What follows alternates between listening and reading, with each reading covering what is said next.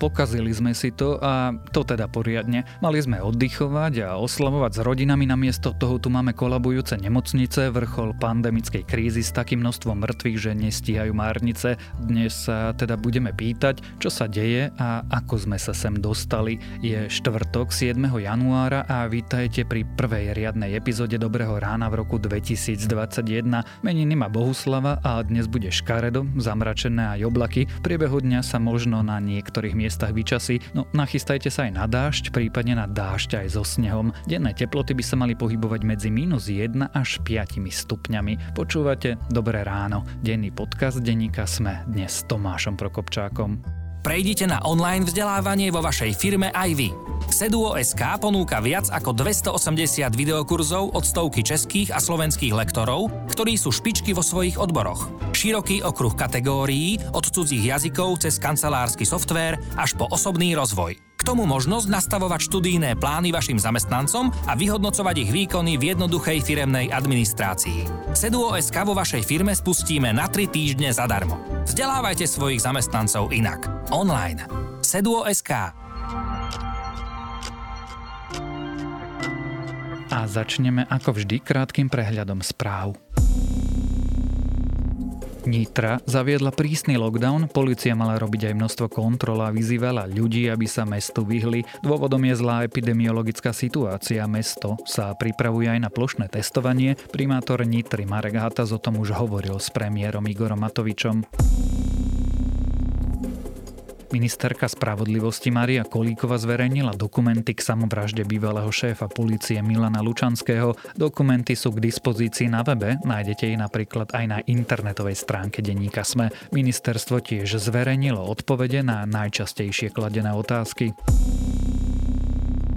Novú infekčnejšiu mutáciu koronavírusu už potvrdili aj na Slovensku. Nový variant, ktorý sa šíri z južného Anglicka, našli vo vzorkách z okresu Michalovce. Tento kmeň má o zhruba 70% vyššiu schopnosť šírenia, rovnaké sú ale príznaky ochorenia aj smrtnosť vírusu. Irán začal obohacovať urán na úroveň 20% Spojené štáty tento pokus označili za vydieranie. Európska únia odkázala, že tento pokus je odklonom od jadrovej dohody. Českí vedci vyvinuli nový test na COVID-19, ktorý je rýchly ako antigenové testy a presný ako testy PCR. Zároveň by sa dal automatizovať, takže nevyžaduje prítomnosť zdravotníkov. Testy by mohli vyzerať ako automaty na kávu. Kellymock s vykloktanou vzorkou však do automatu vložíte a on vám povie, či ste chorí. A ak vás tieto správy zaujali, viac nových nájdete na webe Denníka Sme.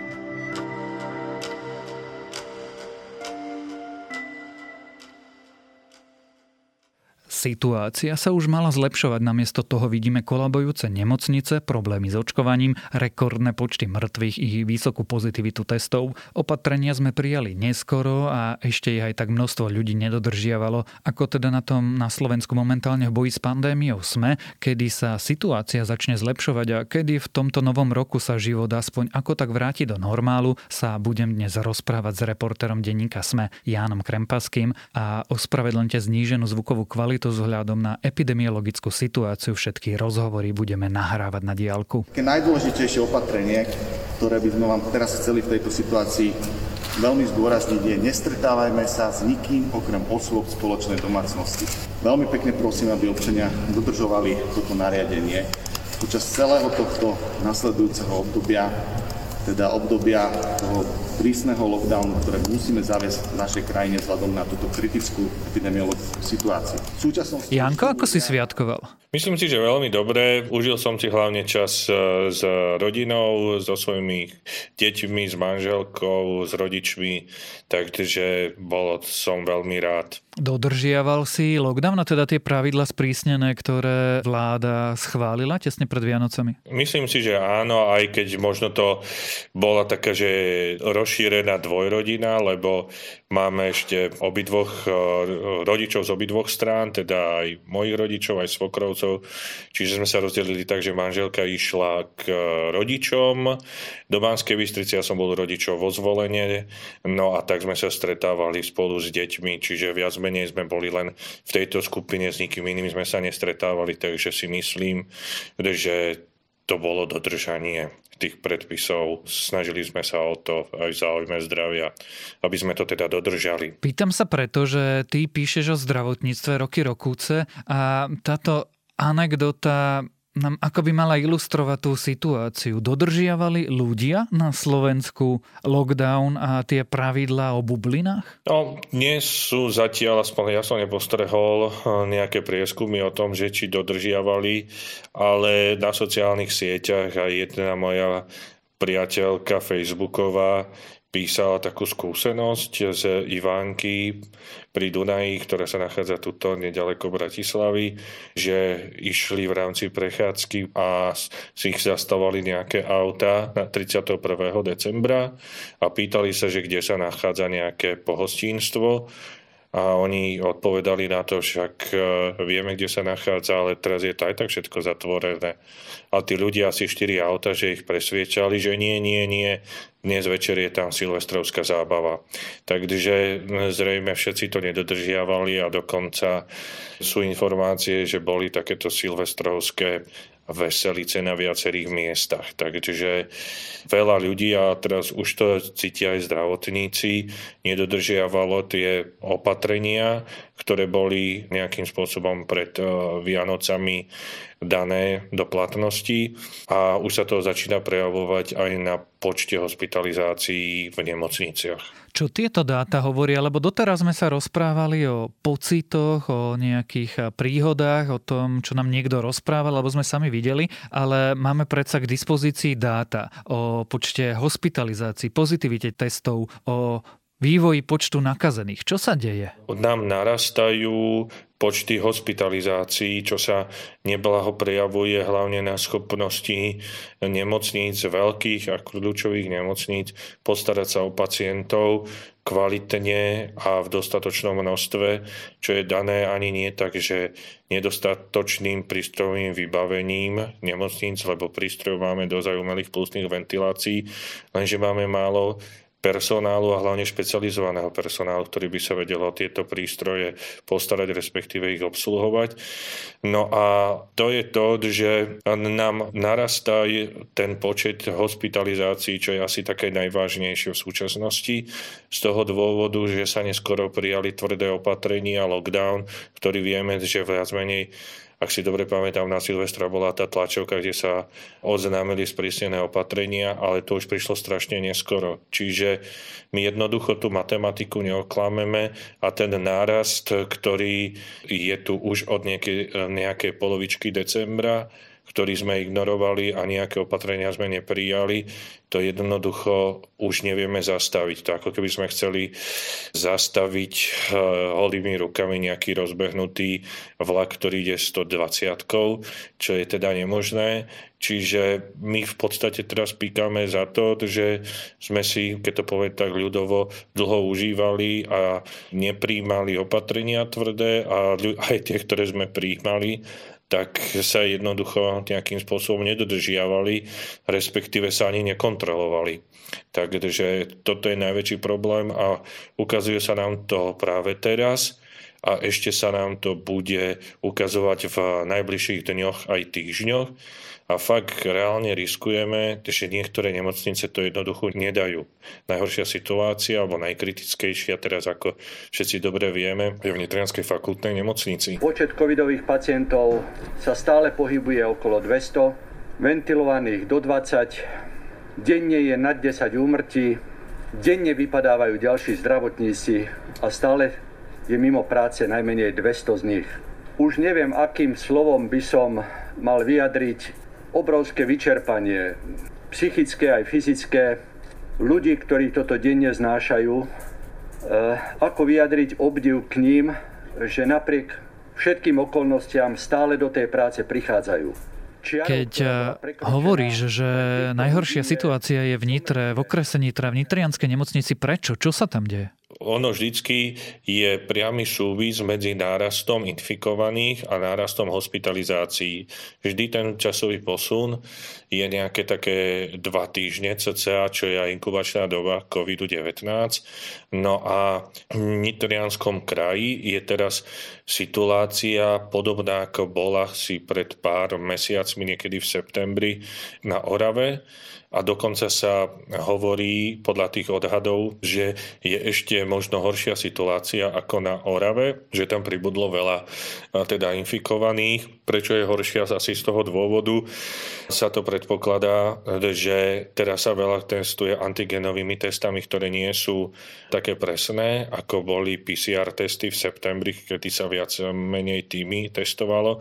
Čiže teraz, keď má také zlé čísla Nitrianský kraj, ako mala Orava niekedy v septembri, v októbri a získava sa to na základe menej dokonalých antigenových testov, tak dá sa povedať, že ktoré zachytia menej tých nakazených, tak dá sa povedať, že tá situácia je ešte horšia. Toto možno by sa dalo zvládnuť, lebo fyzicky ten Nitrianský kraj má viaceré nemocnice, len problém je v tom, že centrom Nitrianského kraja je Nitra, ktorá je najväčšou nemocnicou v tomto kraji, je štátnou, koncovou fakultnou nemocnicou. No a v tejto nemocnici pracuje aj známy detský lekár Peter Vysolajský, ktorý je zároveň aj členom ústredného krízového štábu.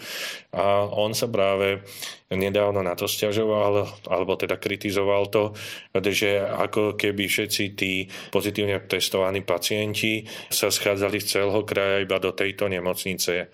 Pritom v Nitrianskom kraji je veľa iných nemocníc, ktoré patria súkromníkom, ako je napríklad Svet zdravia patriaci Pente alebo Agelu, lenže tieto nemocnice ako vraj, že argumentujú tým, že majú nedostatok personálu, ktorý sa dokáže postarať o covidových pacientov. Čiže celá tá ťarcha sa sústreďuje do Nitry a tým pádom sa vytvára obraz a teda aj reálny pohľad je taký, že tá situácia z tých všetkých slovenských nemocníc je najťažšia v Nitre, alebo to na ňu dopadlo veľmi ťažkým údelom. Samozrejme, že teraz Svet zdravia, ktorý má nemocnicu v Galante, tak sa dohodol s ministerstvom, že z neho spravili z tej nemocnice, teda červenú nemocnicu, čiže teraz by sa tej Nitre malo nejakým spôsobom odľahčiť. Len tá situácia pred e, pár dňami už Nitrianskej nemocnice bola taká, že napríklad mali obsadené všetky prúcne ventilácie a tým pádom bolo riziko, že keby prišlo k ďalšiemu náporu ťažkých pacientov, tak by tých pacientov vlastne nemali kde hospitalizovať. Čiže toto sú veľmi ťažké situácie, hraničné a tí lekári vo viacerých nemocniciach, lebo okrem Nitrianskej nemocnice sú to iné nemocnice, kde je podobne vážna situácia, sa v úvodzovkách len modlia, aby sa nič horšie nestalo, lebo jednoducho už by museli prejsť do tej ďalšej fázy, že na základe bodovacieho systému sa, by sa museli rozhodovať, koho na tú plusnú ventiláciu dajú a komu už tú plusnú ventiláciu nedajú. Čiže situácia je skutočne veľmi vážna. Janko, to znamená čo, že pacienti sú na chodbách a keď si v takomto okrese zlomím nohu alebo budem mať zápal slepého čreva, tak ma jednoducho neušetria? Situácia je taká, že ešte v Nitrianskej nemocnici zatiaľ na chodbách nie ako sme to videli napríklad v talianskom Bergame, ale situácia je taká, že sa veľmi uvažuje nad tým, alebo je veľký tlak uvažovať nad tým, že koho zoberieme do tej nemocnice a koho do tej nemocnice nezoberieme. V oktobrovej štatistike v porovnaní úmrtí rok, rok, október 2020 a október 2019, kedy podľa štatistík zomrelo 460 ľudí viacej ako rok predtým a pod tento náraz sa podpísali aj umrtia ľudí, ktorí nemali COVID, ale nebola im poskytnutá dostatočná zdravotná starostlivosť. Čiže toto je e, veľké riziko. To znamená, že aj teraz v tejto situácii. Nedá sa povedať, že by nefungovali aj iné oddelenia ako covidové, hlavne v takýchto nemocniciach, ako je Nitrianská fakultná nemocnica, ktoré má kľúčové oddelenia bielej medicíny, teda nie covidovej medicíny, napríklad onkológia alebo neurochirurgia a tak ďalej. Čiže operácie, ktoré sú závažné, sa ďalej vykonávajú, ale sa oveľa prísnejšie ako v minulosti prehodnocuje, či sa nejaký zákrok spraví, alebo či sa ten pacient, daný pacient príjme a tým pádom niektorým ľuďom buď zobaví ich samých, že sa boja ísť do tej nemocnice, aby sa nenakazili, napríklad pri slepom čreve, tak e, to nejakým spôsobom nehrieši, alebo ani nie tak slepom čreve, ale žočníku, neriešia žočník e, hneď, kedy by e, tá hospitalizácia trvala 2-3 dní, ale čakajú možno na zlepšenie situácie, ale tá situácia sa im potom môže tak zhoršiť, že hospitalizácia sa im natiahne na 2 týždne a im to spôsobí veľké zdravotné problémy. Čiže toto všetko sú ako keby spojené nádoby. Nie je teda obava len o pacientov, ktorí sú nakazení covidom, ale aj o pacientov, ktorí covid nemajú a v dôsledku nedostatku personálu a priestorových kapacít. Aj títo pacienti sú z, pri najmenšom ohrození na zhor, zhoršení zdravotného stavu alebo aj e, tým, že zomrú na ochorenie alebo fázu ochorenia, ktoré by za normálnych okolností prežili. A toto je veľmi vážna situácia, ktorá bohužiaľ nevieme, dokedy bude trvať, lebo tá krivka toho nárastu hospitalizovaných bude aj naďalej raz dokonca ministerstvo malo isté odhady, čo sa týka hospitalizovaných, ale podľa aktuálneho vývoja aj k dnešnému dňu tí hospitalizovaní v slovenských nemocniciach pribúdajú rýchlejšie, ako ministerstvo zdravotníctvo predpokladala. Čiže tá situácia ešte môže byť horšia, ako ukazovali tie prognózy.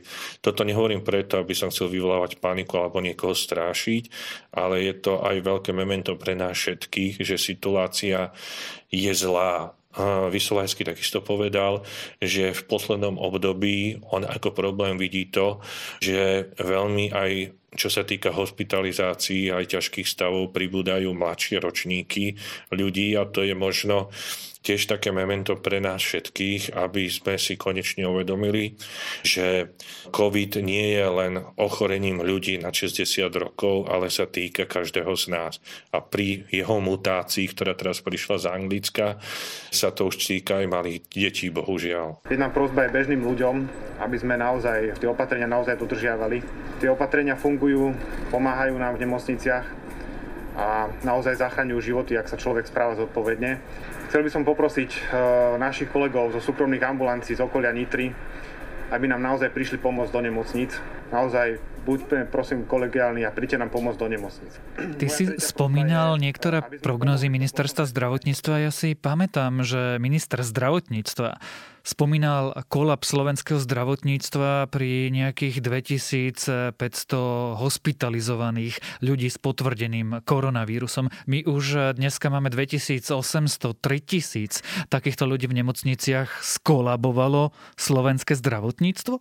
To je práve ten problém, že čo my pod kolapsom vnímame. Ako, že kolaps e, nemocníc alebo konkrétne nemocnice neznamená to, že tá nemocnica sa nejako hermeticky uzavrie a nebude už príjmať vôbec pacientov, ale skôr v tom, že možno pacientov, ktorí ešte nie sú úplne doliečení, tak budú prepúšťaní domov, alebo pacienti, ktorí za normálnych okolností by mali ísť do nemocnice, do nemocnice nepôjdu a najkritickejšie a pre zdravotníkov asi najväčšia psychická záťaž bude v tom, keď sa spustí tzv. bodovací systém, koho dáme na umelú plúcnú ventiláciu, lebo existujú štandardy vo svete, kde sa to proste boduje na základe toho, koľko má človek rokov, aký má zdravotný stav, či má obezitu, či má vysoký krvný tlak a tak ďalej.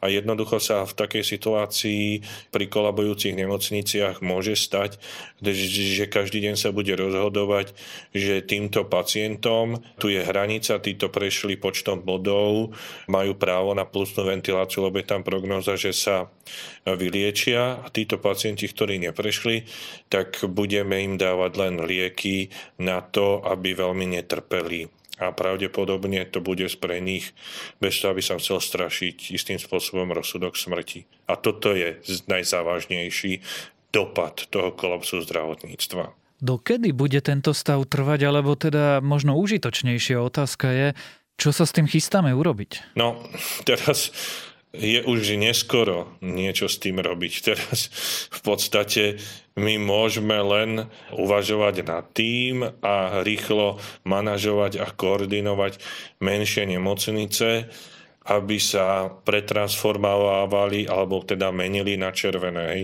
Teraz sa to naposledy stalo v Galanskej nemocnice, ale pri tých veľkých nemocniciach, ako je Martin, Banská Bystrica, Košice, Nitra, krajské mesta Prešov, aby vznikali menšie nemocnice, aby sa menšie nemocnice, ktoré sú zmenili úplne na červené a tie príjmali ľahšie stavy pacientov, ktorí sú chorí na COVID. Zdá sa, že teraz je aktuálne najlepšie riešenie, čo môžeme spraviť. My ten náraz, aj keby sme teraz všetci dodržiavali opatrenia, tak už ho nezastavíme. Už ten vlak je rozbehnutý, pretože sme neskoro prijali opatrenia. Dlho sme sa tu bavili o tom, že či otvoríme reštaurácie, neotvoríme reštaurácie a tak ďalej. Ministerstvo zdravotníctva ako také zdá sa, že malo tlačilo na to, hoci malo dáta, a aby pretlačilo na vláde, že jednoducho ten tvrdý lockdown tu mal byť niekedy možno najneskôr 15. decembra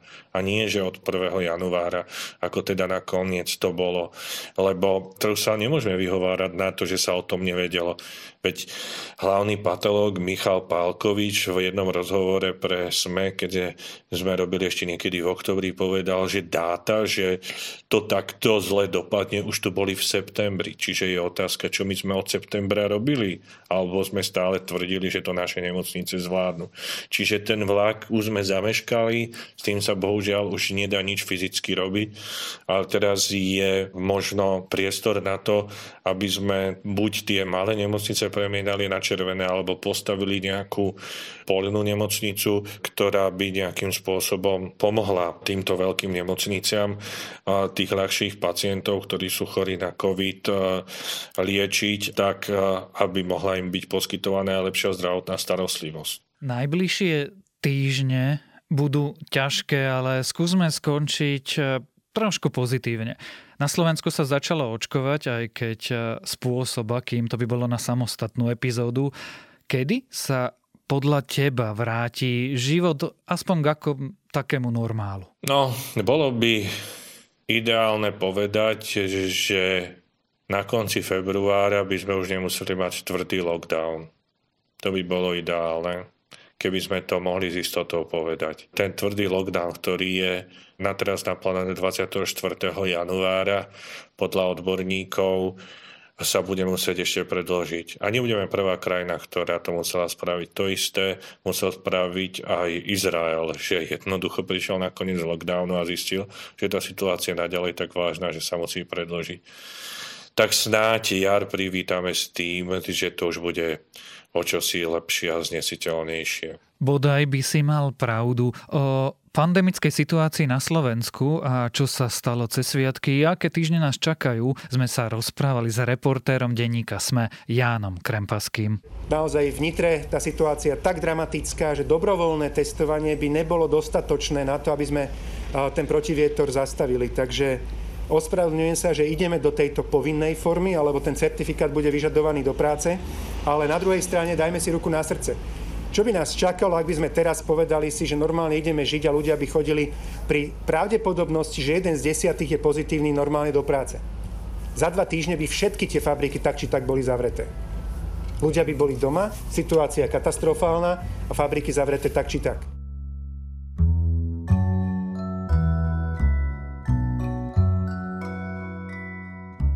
Moje dnešné odporúčanie je čítať si. Možno ste na Vianoce tiež dostali niekoľko zaujímavých knížiek, tak si na ne nájdete čas. Normálne urobte si režim a každý deň si vyhrate trošku času na knihu. Ja si napríklad budem čítať Feynmanov životopis, siahnem po komiksoch Sandman či Mýty a už sa teším na knižky o renesancii či o starovekej archeológii. A to je na dnes všetko. Dávajte na seba pozor, zostaňte zdraví a skúste chrániť aj ľudí okolo seba. Ste Dobré ráno, denný podcast denníka Sme s Tomášom Prokopčákom.